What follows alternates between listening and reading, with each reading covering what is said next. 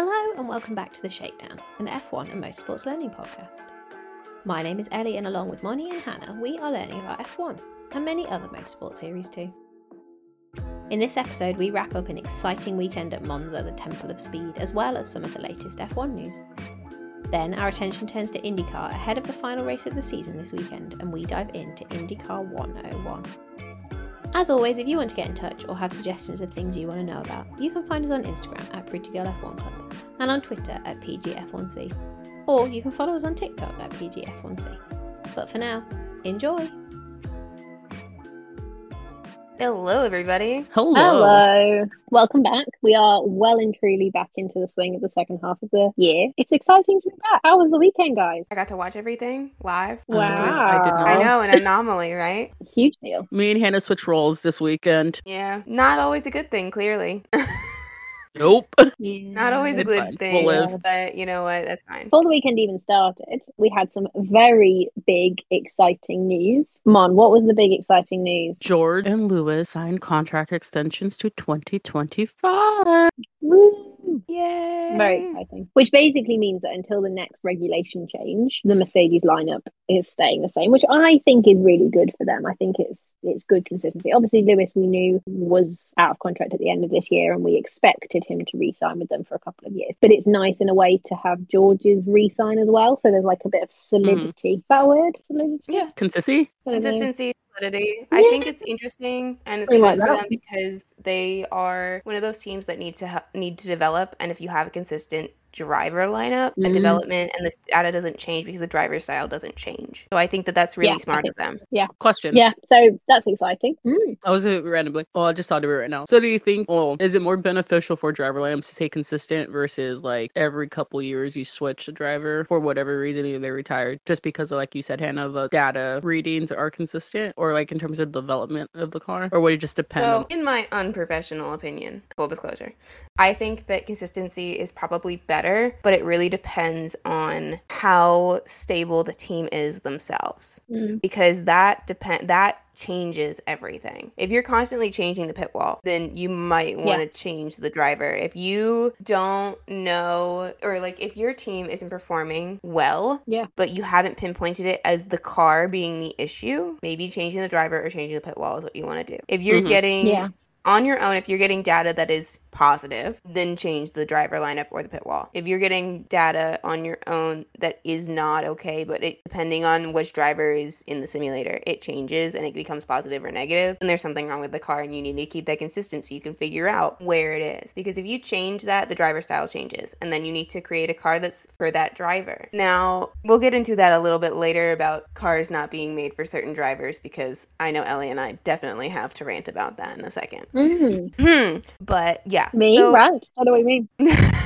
we never do that. What are you talking about? No, That's not why we created this. Are you Thinking kidding? not about a specifically blue team. No, never ranting over here. I do also think, just to, to you know answer your question, Mark, I think I would imagine the biggest challenge comes when the car really works for one driver but not the other, because then it's not clearly about the car as such, or changing the lineup probably becomes necessary. Because if you've got, I'm, I'm thinking like a, a Pierre Gasly in Red Bull situation, Max Mm. wasn't having problems with the car, Pierre was. Max was still managing to produce some really consistent and really great results. And so, therefore, in that scenario, you, you kind of feel like you have to change your driver lineup because it's clearly not the problem of the car. Whereas I think Lewis and George are consistently around the same kind of level in the Mercedes. And so, any improvements are likely to be down to the car rather than mm-hmm. necessarily the drivers. And therefore, having that consistent feedback, as Hannah said, can be really helpful and really beneficial. Now, here's where I here's where let me be the devil's advocate for a second. There are a lot of people that decide that that say, and they have a point, that the car was built for Max and not for another driver. They don't consider the other driver, right? So Mhm. in that sense, it might not be the driver or the car. It might just be that they built the car for one driver. Yeah.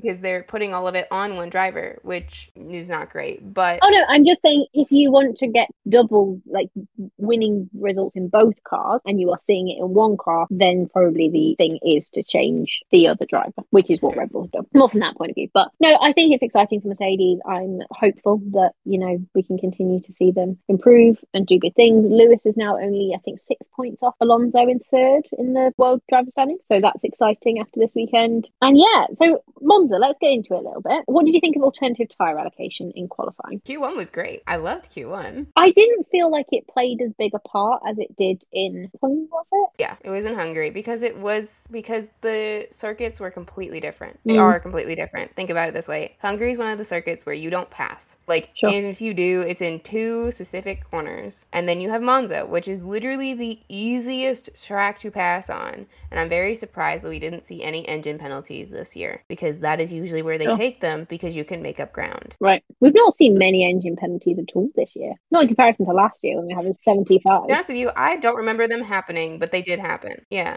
Max had one, A- and some people have started from the pit lane. Some of the guys further back. So Magnussen, I think, definitely has. I think Bottas might have one time as well. So they ha- they have been around, but not in the same quantity as we saw last year, where like pretty much every race someone was taking a grid penalty. I think the but the pit lane is different, right? So it's the breach of parc ferme, which makes you start from the pit lane. It's not a grid drop. So I think what they're doing is they're taking the pit lane start as opposed to yeah. Yeah, it's more. I think those have been the only occasions where we've seen engine changes, um, and by the time you're starting the pit lane, you may as well take a engine penalty as well. So yeah. Right. Other than that, there was a couple of other bits in quali that are worth mentioning. So if you watch the broadcast or if you've caught up on it since, you will see that there was uh, the possibility that Ferrari were going to be investigated for breaking regulations about outlaps, and this was a relatively new rule. I think it was only brought in for F1 quali because I think of some stuff that happened in F2 quali. So Monza, we know, is a really really fast track. It's a really good track for teammates to work together and give one another the tow, um, i.e., to give them an extra speed,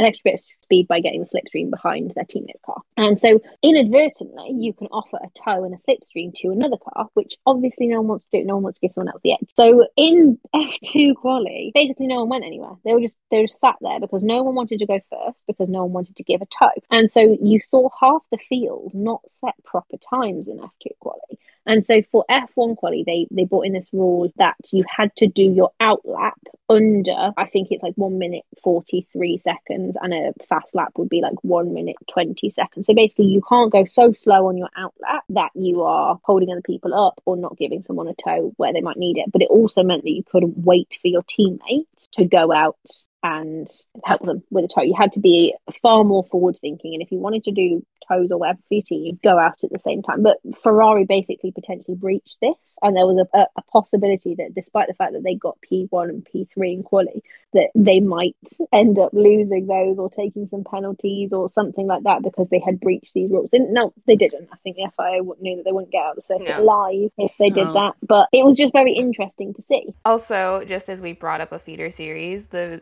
F3 championship did conclude this past weekend, and we have our champion. We had our champion before I think they even raced on Saturday. I think because Yeah, um, of something.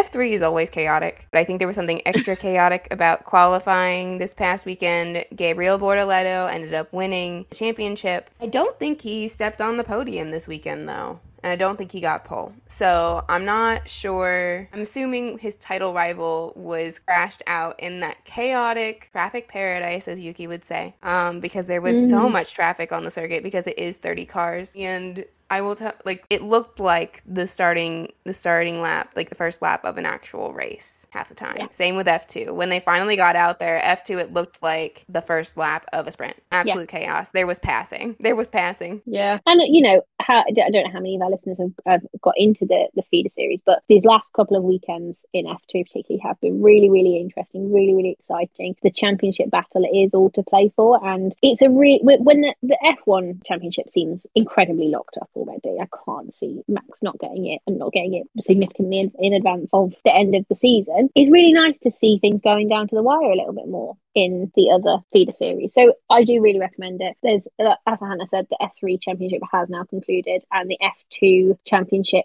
is got only got one. Uh, Yeah, Abu Dhabi's the Round last left. one. They always conclude in Abu Dhabi. but they've got That two month break now between now and then. Yeah. So If you are interested, I believe F3 is testing in October. And I don't know if they're going to stream it, but they might on F1 TV. I can't remember where it is. But it's, I want to say October 10th through the 12th. Don't quote me on that. if you say so, I won't. I'll believe Speaking it. of Yuki, speaking of uh, Yuki, Little Short King, what a weekend! Bless his little heart. He'd done a really good job in quali. He was starting in AlphaTauri position, aka P11, and he didn't even get to the start line. Poor little babes. He, he he pulled over into the grass, engine failure, I think, but like halfway through the formation lap. It was really sad. So that meant that the race start was abandoned. They sat on the grid for a bit. Their teams came out, kept the cars cool, and then they had to start this whole starting procedure again, which took like another 10 minutes. And then they had to do another formation lap, which led to something really, really interesting. Hannah, do you want to talk about the number of laps in the race? So I think it's really interesting to talk about the FIA and the race control race control's very delayed decision to let people onto the grid. It took probably four to five minutes for them to say, "Okay, you can get onto the grid" after the second aborted start, Right. which was a total waste of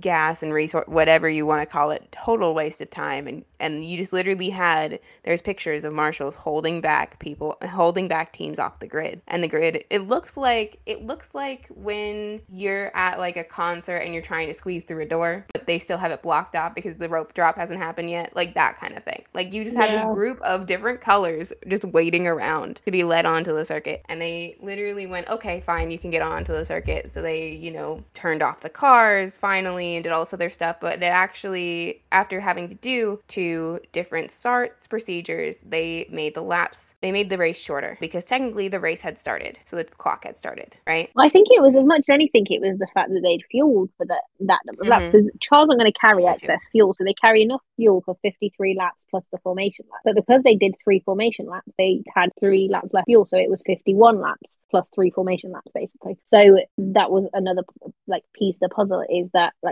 they set the timer, but also they wasted formation laps and therefore wasted fuel, and they weren't going to refuel the cars that little bit more Right. just so they could get 53 laps. yeah Yeah. Now there So were that- a couple of other incredibly momentous things that happened this weekend. First and foremost, absolute props, and obviously he's going to listen to this. Absolute props to Max Verstappen for setting a record which probably will never be broken. So there were two records that went this weekend. One was for Red Bull 15 races, one in a row. That obviously extends back into the 2022 season. And then Max himself has won 10 races in a row, which is just fantastic. Like whatever you think of the guy, he is doing incredible. It's absolutely amazing. And in breaking those two records, he also broke a curse. Now, if you've listened to our conspiracies and controversies episode last week, you'll know we talked about the Monza curse. We talked about how maybe this was the year it was going to get broken. Was it going to take down Max Verstappen? And you know, the man beat the curse. What can we say? no it just pointed at the wrong red bull car it just pointed at the wrong red bull Or the car Nico- Oh, and nico overpowered it it is still there N- Yeah, the Nico Nico, curse is the Nico curse so- is stronger than the Monza curse. We have figured out. There you go. Because the Nico curse moves tracks. The Monza curse is localized. Therefore, it's just powerful by comparison. True, true, true, true.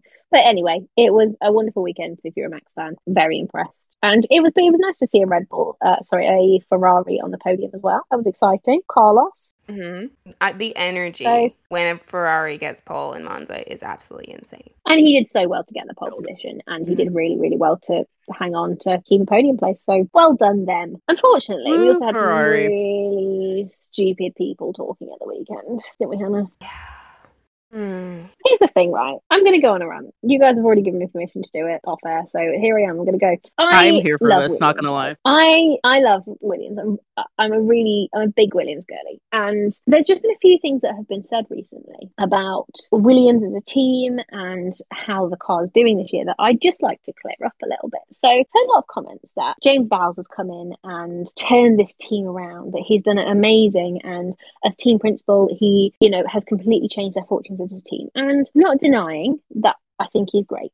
I'm not denying that he might have come in with some really wonderful wisdom and, and wonderful things to say. But to insinuate and to suggest that that has only happened in the six or seven months since he's been here, quite frankly, is stupid because this car has been in development since this time last year, if not before. James Vowles wasn't involved in the choices of the drivers this year for a start. He he came in too late for the things that are happening this year to be solely down to one person. Never mind the fact it's a team sport. Anyway, Christian Horner can't take credit for how well the Red Bull's doing. He really can't. It's a team thing. It's a team sport. It's a team effort. And so, firstly, to the people who are continuously saying, "Oh, James Vowles has come in and turned this Williams team around," yes, he's great, and I really appreciate him, and I love the way he's doing things. But please don't devalue the efforts of the team back at the factory and the wider Williams machine by insinuating it's just down to one man that they're in a good place. Secondly, and on that point, people who have been like, oh, Alex Albon's dragging that tractor of a Williams into the points, blah, blah, blah, week in, week out. Oh, he's doing so well, dragging that awful Williams and, you know, the worst car on the grid. Stop because it's not. It's actually not the worst car on the grid anymore. It's actually probably not even close to being the worst car on the grid, and that's not just from the championship but that does tell you some of it. Because I would actually argue that both the Alfa Romeo and the AlphaTauri are significantly worse than the Williams has been this year. The Haas has got good luck one that pace, but seems to suck the rest of the time. But I just don't think it's actually correct anymore to say that he's driving the worst car on the grid and that he's dragging it into the points. I think Williams now are a pretty solid midfield team, maybe lower end of the midfield, but just uh, those are my few rants. I know you'll have your own one. I don't want to take it from you, but I just have heard that a lot on, in a lot of different narratives recently, and a lot of different places. And so, you know, I wanted to clear it up and say James Vowles is great, but he is not a wizard, and the Williams is not the worst car on the grid. That's all. My rant has to do more with what I was talking about earlier, which is creating a car for one driver and one driver only. And it's very clear mm-hmm. what, like Ellie said, James was not around when they started developing the car. James was not around when they picked the drivers, and that's the biggest thing right here. You can kind of tell that he wasn't around when they picked the drivers and that he doesn't agree with some of the lineup. Which, to be fair, when our little frat boy started, love you, I was one of the people that did say that he needed another year in F2, and I still believe that he should have had another year, but they were strapped for a driver. They didn't have the opportunity or the people. So you know what? Now the world said, "Now's your time, kid. Um, take it with both hands and try your best." People need to understand that there is a steep learning curve. You're going from a Dallara to a constructor's customer team car that goes so much faster and is mm. a lot Okay. The amount of rumors that I have seen about drivers from different series or drivers coming back, drivers in that could take his seat take seats from feeder series. Here's my thing. Why would you mm-hmm. waste a year developing and and getting this driver ready to go to take him out and put in another rookie? What is that going to do? What is that going to do? That's not going to do anything. You're going to start back at square one. Now, Will Buxton of all people pointed out something very interesting during one of the practices that Williams promised the Monza package, which they somewhat delivered until there was some incidents and, and you know, some fishy stuff from a certain Italian team, but they were running two separate wings during a practice session. Right. One of them was a, it looked kind of like a monster of a wing. It had four different planes to it and had rivets and other pieces and carbon fiber coming off of it. It had fins and all this other stuff and all these fancy things. Okay, it was definitely the heavier of the two, aka the more downforce heavy wing. Then you had the other car, which was lighter, more streamlined, only had three planes, was a lot faster. Now, I'll take it, I'll let you, our listening audience, and Mon and Ellie take a gander at which wing was on which car and which driver the, the press decided to take apart for this and not recognize that they were running two different wings. Logan Sargeant had the heavier wing and therefore got chewed apart by the media. Ding, ding, ding, ding, ding. Exactly. You win a prize. Don't know what that prize is. Might want to find it around you. Winning. yeah, essentially. Will Buxton called them out, and I appreciate him for that. Yeah, and it's important to be said. I think uh, we obviously, unfortunately, don't get to decide who is in what seat next year because that would be fun, but we don't have we don't get to make those choices. But I do think it's important to consider all of the evidence before running your mouth, particularly negatively criticizing somebody when you don't actually have the right facts in front of you. And yeah, I think it's it's just I think it's important. That's the end of my rant. That's it. But yeah, I was gonna say we're done ranting now. We just Got to be true to their one true team because we love we love the boys in blue. Now, I think that's all our news from this last weekend. I really enjoyed it. I thought it was a really good weekend. I'm looking forward to Singapore. We'll do a bit more of a focus on Singapore next week because that's not till next weekend. But in the absence of a F1 race this weekend, one of us is going to do something very, very exciting. Moni, tell the people what is happening this weekend. I get to go to the last IndyCar race of the year at Laguna Seca because it's one of the two that I'm aware of tracks near me that have races. The other one's Sonoma that has NASCAR. I'm pretty sure it's just NASCAR. And then Laguna Seca has a little bit more, but IndyCar is the biggest, like the big series that goes there that I'm aware of. I think some other ones go there too. Sonoma, Sonoma also has NHRA, Ooh. which is drag racing for those who don't know. They have a lot of different stuff. That's the track. Sonoma's the track that my family and I used to camp at. We had Nice. three, three, ma- two. We had the two major ones, and then if we wanted to go for certain days, we would go for like the Sunday race day for a different series. The two major ones were obviously IndyCar and NASCAR, and they're the completely opposite ends of summer, which was kind of nice. It was like a start cap Nice. and an end cap.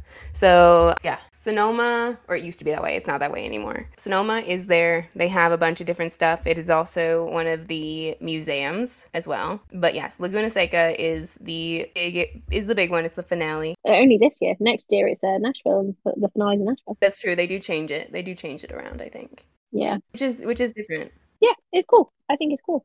In light of Moni going to the IndyCar this weekend, and not just for her, but you know, we've wanted to do this for a while. Today we are going to be doing IndyCar 101, which you probably have realized if you've seen the title of this episode. But we are going to do some of the basics of IndyCar. Now, this is in the same way that our F101 episode wasn't a completely exhaustive list of everything in, in F1. This won't be a completely exhaustive list of everything in IndyCar, but wanted to give you a little bit of a big picture. Uh, we'll go through sort of all different aspects of it, from the the teams to the the, the spec of the car to the, what a race looks like, qualifying points, all of those kind of things, and then we'll see if you've got any other burning race weekend questions for us, Marnie. So, without further ado, welcome to IndyCar 101. So, IndyCar is like F1 is an open wheel championship, but specifically, it only takes place in North America. So, the races are either in the US or in Canada, but the drivers are not. The drivers are from all over the world. It's not specific to American drivers only, which is really important because a lot of the drivers, I think there's like 11 different countries represented in uh, IndyCar this year, which I think is really awesome. I think it's really cool. It's named after the Indy 500 uh, because that was where it started. It kind of merged two different race categories back in, I think, 2007. Um, but it's got kind of like a main series, which is called IndyCar NTT, which is like the F1 equivalent. And then it's got a feeder series, a bit like a F2, called IndyCar NXT. Um, and in uh, IndyCar NXT, do you know who's racing in that this year? Jamie Chadwick. Jamie Chadwick. And actually, from what I understand, it's doing very well. Um, so there are sort of four different types of race track,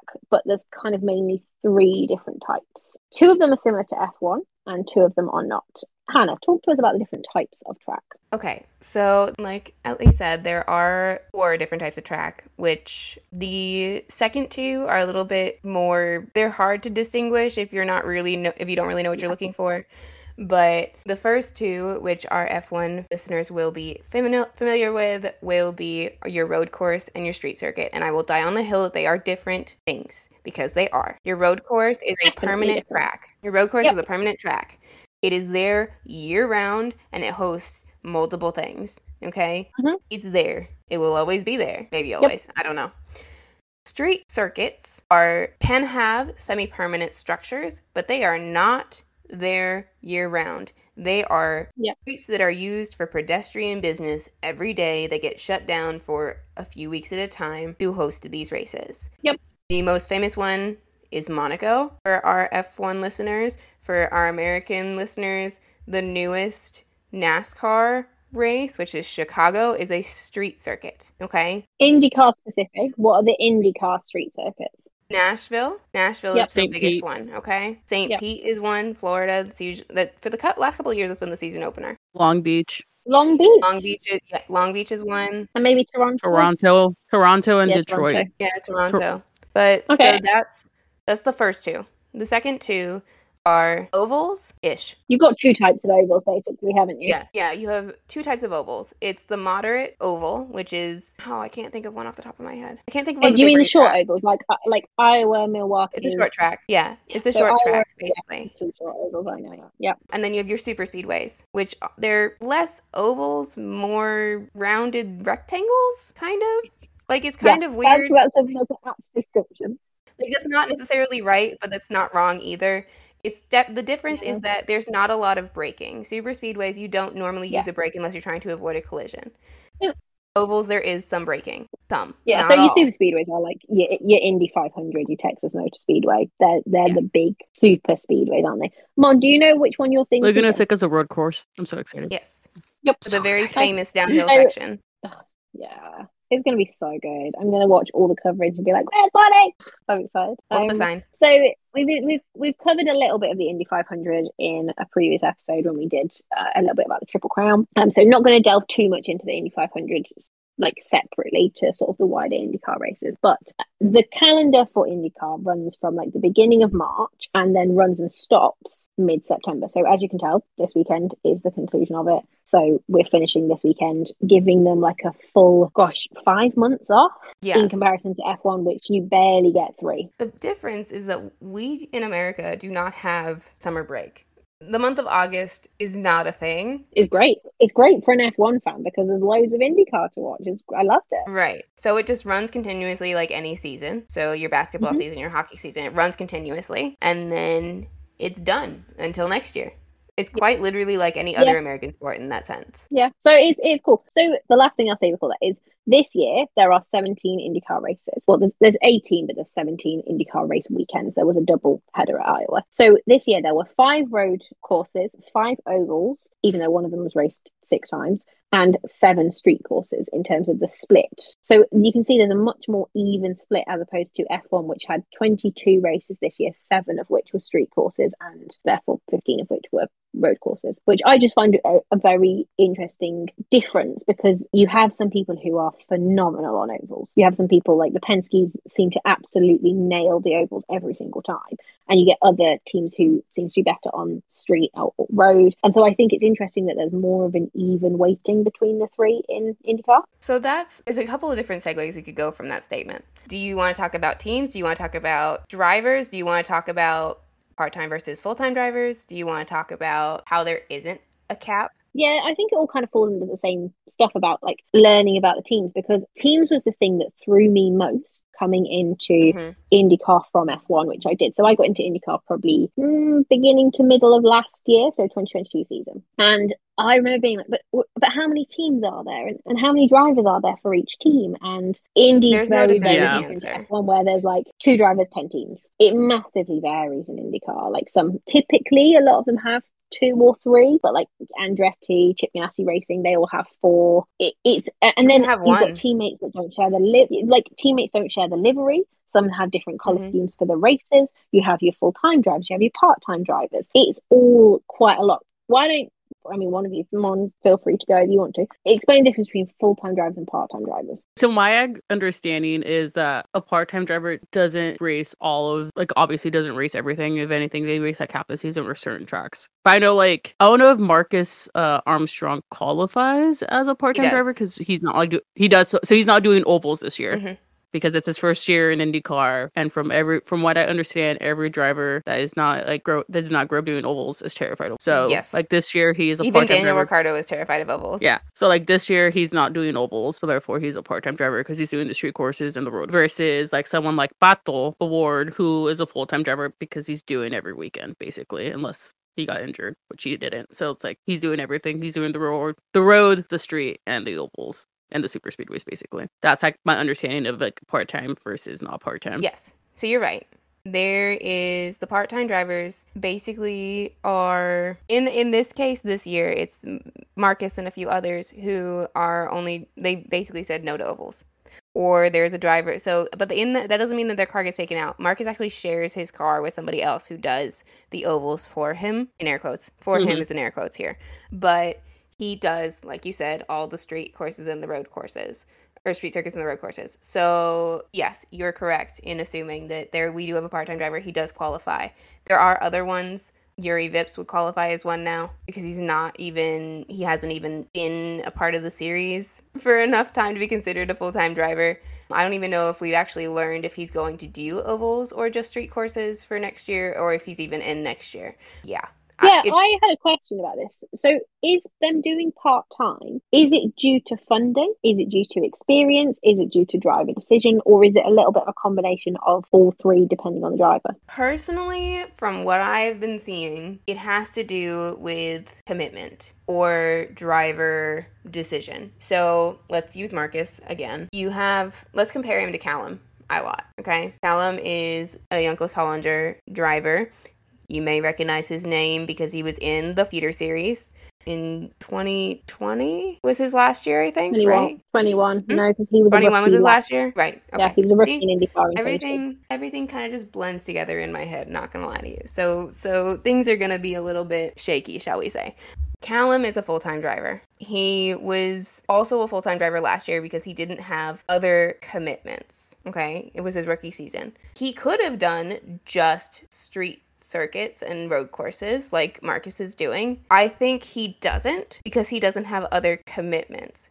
Marcus is also has screwing meals. He has brand deals and other things like that. I'm not saying that Callum doesn't, but he's not as committed as Marcus is to other things. See, I thought Marcus's was a funding thing. I don't think it is. I thought I'd heard them say somewhere that Marcus's was is not a lack of desire to do ovals, but uh, not able to for whatever reason, and the insinuation was to do with funding, or maybe an agreement that Chip Ganassi already had with. Is it Takuma Sato that does that shares a car with him? I think so. I could be wrong.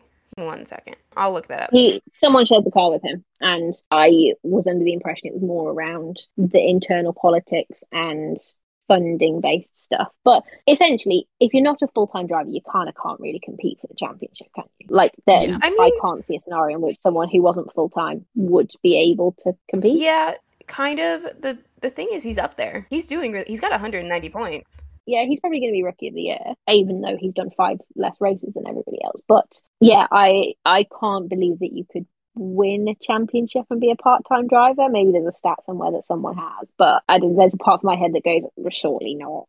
No, I don't think so. I think you're right. I just I oh, I don't know who he's sharing the car with.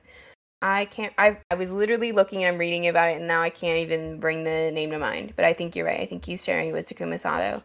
Okay, Yeah. moving moving us on then a little bit because we've got quite a lot to get to get through and maybe not so much time. This is a spec series. IndyCar is a spec series, so it's similar to F2. Yes. Kind of. Kinda. What do, what bits are the same? The chassis is the same. It's closer to F2 than it is to Class One. Yes, the chassis is the same. The engines are half the same, but where it gets similar to F1 is the funding. You have this is where I'm going to kind of c- combine it with teams a little bit. This is where you have your your your big 3, which in, in which in Formula 1 is your Ferraris, your Mercedes and your Red Bulls. And then you have mm-hmm. for for IndyCar, the the three that are quite literally the equivalent is Andretti, Penske, and CGR, which is Chip Ganassi Racing. Those are the three that have more funding money because they've they're like the legacy teams. they're the legacy teams. They're not the legacy team, but they are a there are three legacy teams. And the reason I say they're not the legacy team is because there is a Williams of the grid, which has more legacy and has more history, but they're not doing quite as well. That being said, the reason it is not quite a spec series, but it is a spec series, is because they have the same chassis. It's the the Dallara IR12. They have two different engine suppliers.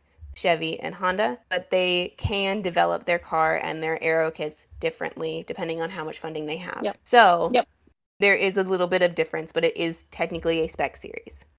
One one of the interesting things that I was reading that that plays into is because there aren't so many differences in sort of the car components, there are a lot less like rules and regulations that teams can breach. So you see a lot less penalties around that. Penalties typically in IndyCar are around like the number of engines that they've used or like Mhm. illegal engines. And I think you saw it at was it Iowa? A couple of weeks ago, there were a lot of engine penalties at that track because everyone was taking new components and, and those kind of things. So half, well, not half the grid. There were probably like seven cars, I think, that all had like nine place grid penalties because of those kind of things. So Like Monza yeah, last year. is different. yeah, it is different in that respect to F1. There's different kinds of development, and so you know they're not doing it all themselves because they're being supplied with quite a lot of it. So yeah, I literally wrote in my notes, technically a spec series, but eh. Yeah.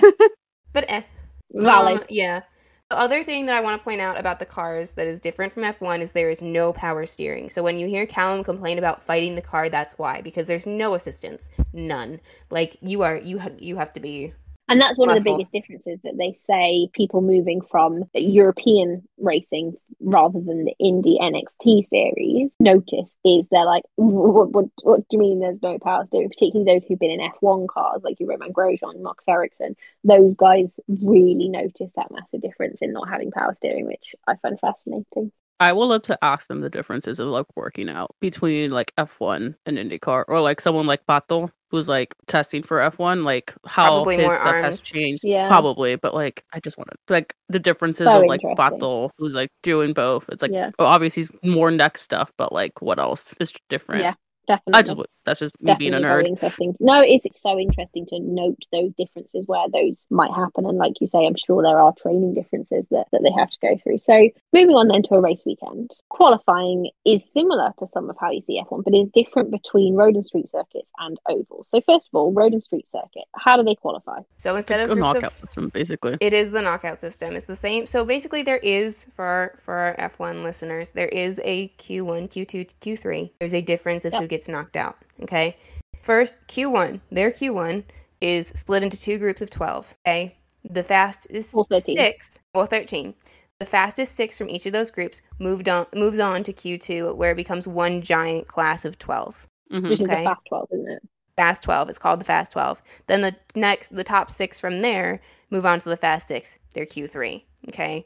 The fastest of the Fast 6 gets pole. Mhm. One thing I found really interesting about Q1 right, is within the two groups, the bottom six or seven aren't ordered by their qualifying time across the two groups. So Q so the group in group 1 take places 13, 15, 17, 19, 21, 23, 25. The bottom 6 in group 2 take 14, 16, 18, 20, 22, 24, 26, which I just found really really interesting because you it could mean that you could have like four cars that if they'd been in the other group could have started four five six places higher. But because they're Yeah. in two different groups they just split the even and the odd numbers. And i'm not criticizing that. It's just it took me a few races to clock on that that's what they were doing because it's not really explicitly said but it's just that's just how it is now it's a different way of doing it No, but you're right. And that's kind of where I always get kind of in my head about it. I was like, well, what if, what if this car is faster? What, what would happen if you Mm-hmm. put these cars against this car and you change these groups around? right Like, because i don't know how they decide the qualifying group is it based on the practice sessions It's based off practice. Uh, groups Yeah. are set Okay. from. I, I I learned a lot of like my IndyCar stuff from Mama underscore G Force on like. yes, I was going to give her and a shout out because she has an entire beginner's guide on her, on her page. So amazing, so amazing. So from there, it's like they base it off of like the final practice times before Right, okay. quali, that's interesting and then that's how you decide which group you're in. Ovals Right. are different. that that makes more sense Ovals are what I wish would happen for Q1 and F1, to be honest with you. interesting And that it's just one car on track. Yeah. is one car on track and it's the combined time for two consecutive tracks and obviously you want to go for the lowest time rather than the highest time but it's a very different way of doing it. And i yeah i know what you mean. I'd love to see it trialed in f1 particularly in q1 and see kind of how that would play out. But as I've, as I've said earlier we're not going to delve too much into the indy 500 but the indy 500 is a little bit different in that it's the average time for four laps and then you have a fast nine and a last row shootout and stuff like that. But Mhm. on the whole, overall qualifying is about combining lap times, which that's an interesting way to do it, I think. So you have that. Then IndyCar do a practice session between qualifying and the race, which again I find mad, but I suppose they have a bit of a warm up in the morning. That's fine. But again, it's just another quick little difference between what we're used to seeing in F1. But the thing I find most interesting, that's uh, mo- probably most different about the two, this is just personally, is the way that they start the race. So obviously in F1 we have a formation lap. And then they stop and they all line up on the grid and it's lights out and away we go. IndyCar is not like that. They do these parade laps behind the safety car and then they take a rolling start. and it's just they just all cross the line together and i just it's so interesting to watch for me because you don't have any issues of anybody stalling or anything like that and nobody getting the good start or whatever you just everyone just rolls over the line it's quite nice Yeah. Here's the thing: when you so uh, like a year ago, over last summer break, I made an edit for our F1 fans for PG about like what you could watch during summer break if you because you're missing F1 and IndyCar was one of them. And during one of the breaks in the audio, I used the green flag audio because you're gonna hear it when you watch IndyCar. You're gonna hear a radio-like message that says "green, green, green," and it's this guy, and he always it's the same guy, I'm pretty sure, and he's been doing it for years. And because his voice is just in my head every single time, I don't. It's the same Southern accent, okay? Um, but they take the rolling start two by two, same as any grid except for NASCAR, where you might have three if you're feeling dangerous. Um, or in 500 where got 333 yeah, where you've got three. It's a two. It's a two by two rolling start, and they get told that they're over the line in what would be considered the restart zone, which is different because, like in in Formula One, as soon as you hit the safety car line, that's where you can hit throttle after a safety car. But they have a zone before that because they don't have the safety car line. Like that doesn't exist. So it's just like a preset zone, especially on an oval. So the other thing that's very different about how uh, IndyCar race is conducted is the pit stops. Either of you want to take talking about pit stops? They're not two seconds long. There's refueling in It IndyCar. is, yes. There's reflu- there's refueling in IndyCar.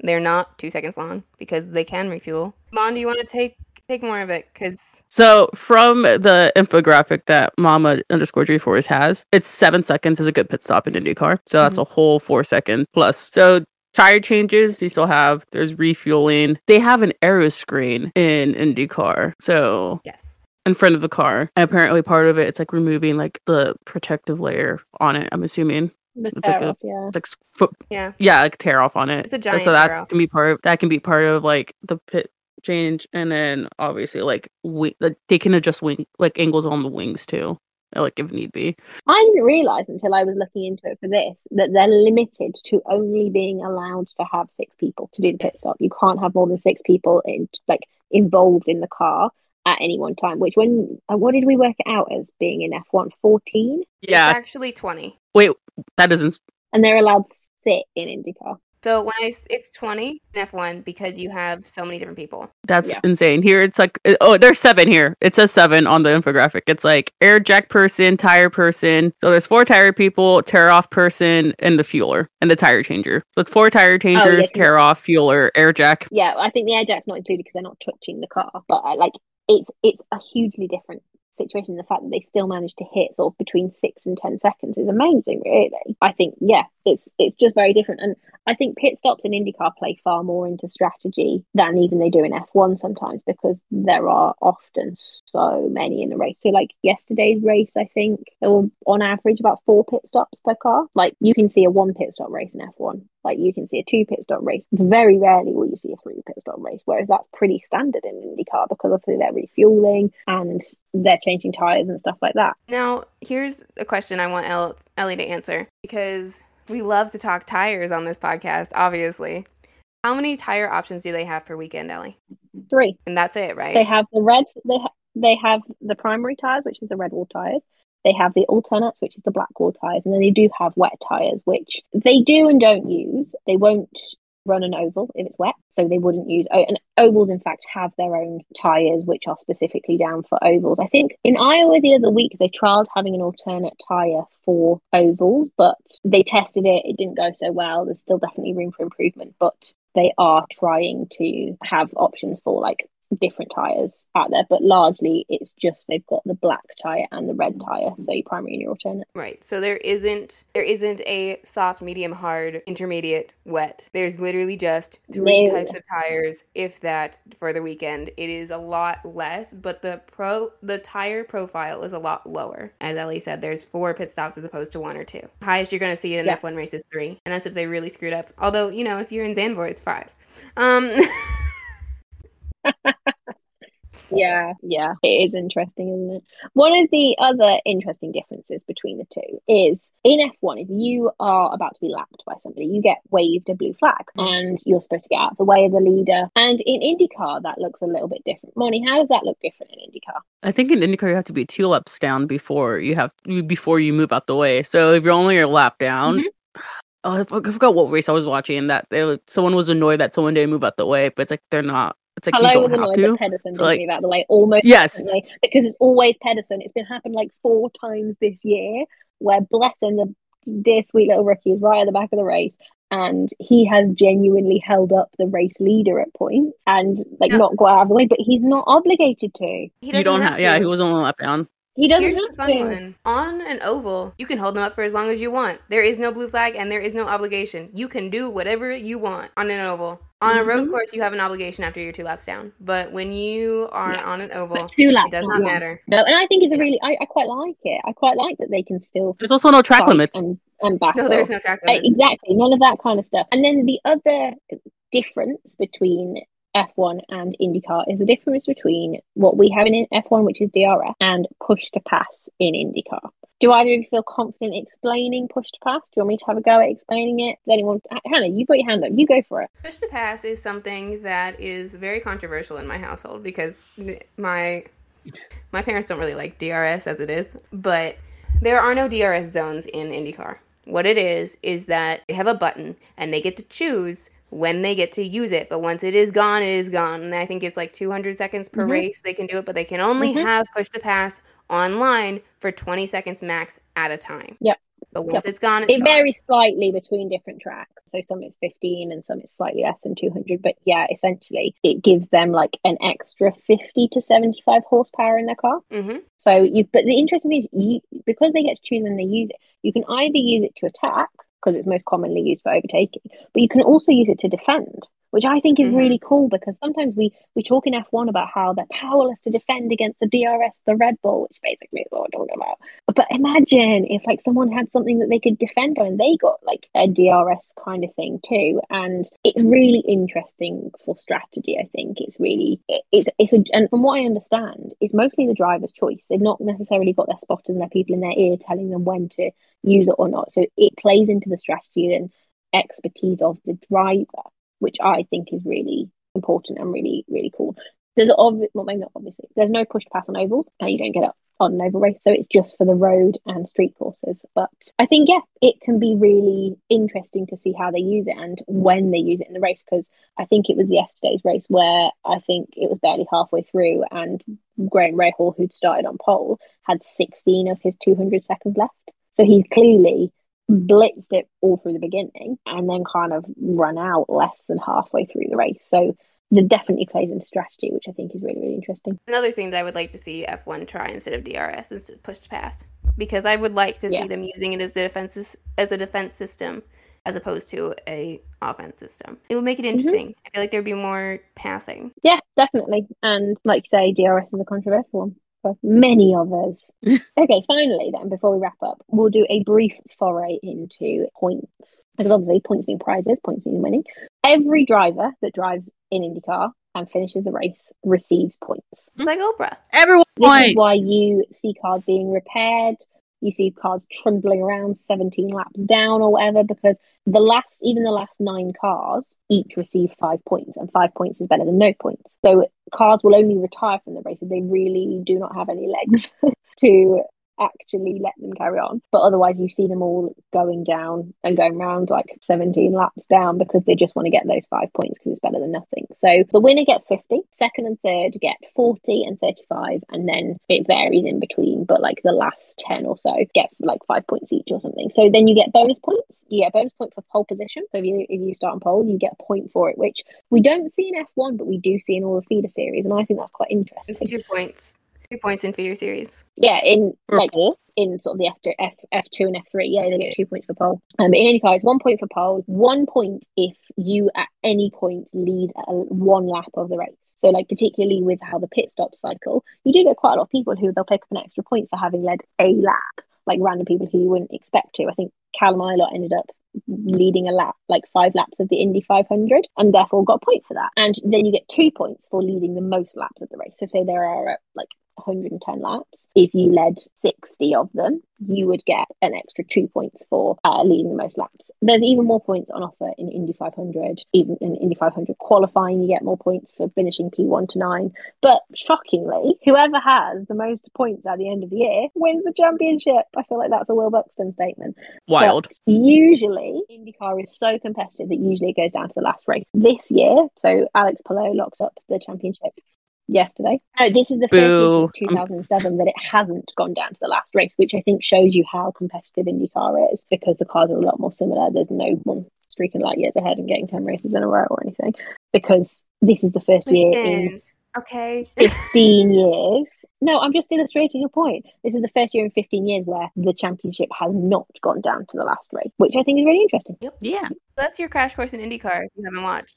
Well, the Literally. other thing we'll on points is there are also points for the engine engine manufacturers. So we've got Honda and Chevy, and they do also have their own point system. It's a similar structure to how F1 works. I'm not going to go into it too much, but yeah, they get the same amount of points as their highest placed two drivers. You get extra five points for car, getting your car on pole, all of those kind of things. But there is sort of there's no team constructors championship, but there's sort of like the engine constructors championship thing. I think so. Any other huge differences, Hannah, that we haven't mentioned, or like well, I've reviewed uh, that we haven't mentioned in terms of F1 versus IndyCar? No. Um, the only thing that I hinted at there being similarities between teams between F1, kind of just to give people who don't really know the teams uh, like a bridge of thought. This year specifically, like I said before, the big three are Andretti, CGR, and Penske. They've been around for a while.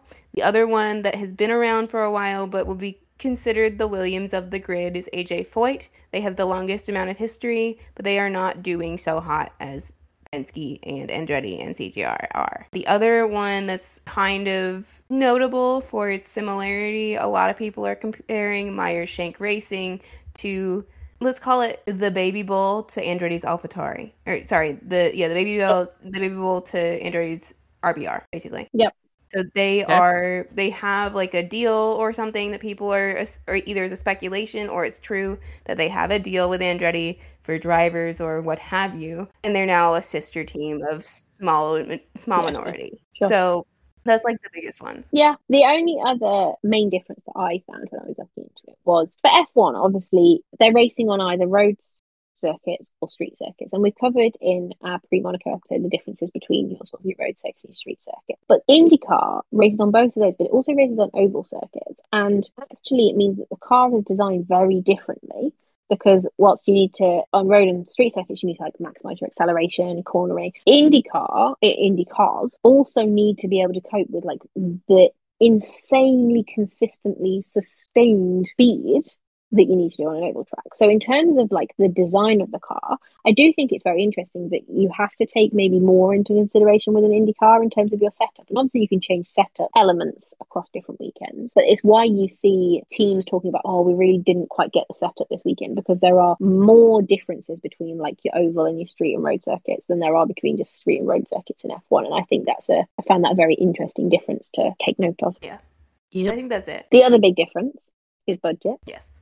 So obviously, because F- F1 teams are engineering a lot more of their own car, big focus on design and development, big focus on it being like the pinnacle of engineering excellence and whatever. Indy cars prioritize more of an equal playing field, so there's lower budgets. I mean, even the drivers, what they earn, significantly lower, but it means that there's a much more even playing field, and why you see so many different winners and stuff like that. So that is your IndyCar 101 any questions from either of you of things that you have either watched a race and gone what the heck or just that you want to know not saying have the answer No. so you can ask Mon, what are you most excited for for this weekend It's my first race ever, so all of it, just all of it. It's like Yeah, I've never been are to a you race there all weekend So are you just doing the sunday No, I'm just doing Saturday, Sunday. I will work on Friday. I have to be an adult, so Saturday, oh, Sunday. Ooh, nice So it should be fun. if you could have like one not like bucket list, but like one thing happen, what would be like your this would make my weekend thing? Would it be like Shadow a driver? Would it be getting to see a certain person A win? Pato one would be sick. Pato Yeah, winning would be a cool one. Light all your candles. I'll take that. We'll take that for you. Okay, well, we'll we've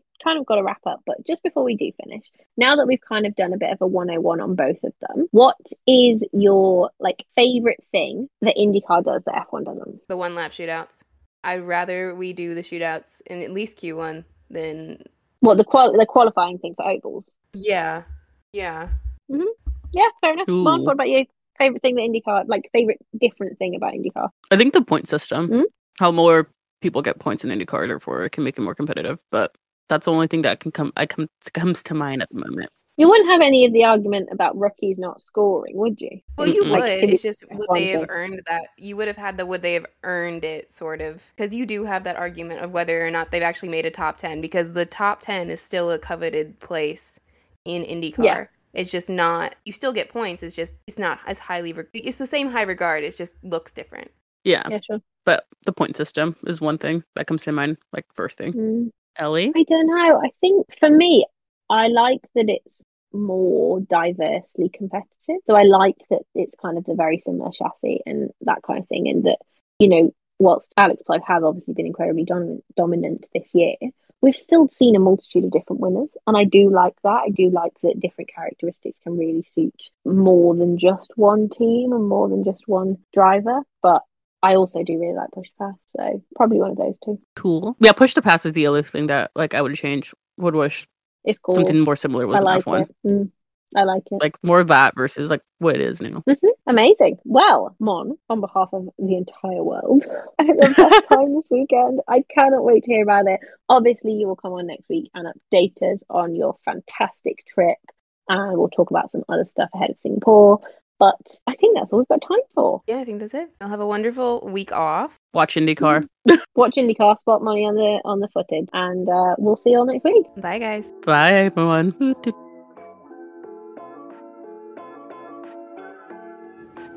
Thank you so much for listening. If you've got any questions on anything we discussed today, or there are topics you'd love to learn about with us in the future, then we would love to hear from you. You can get in touch on Instagram at PrettyGirlF1 Club and on Twitter at PGF1C, or follow us on TikTok at PGF1C. See you soon!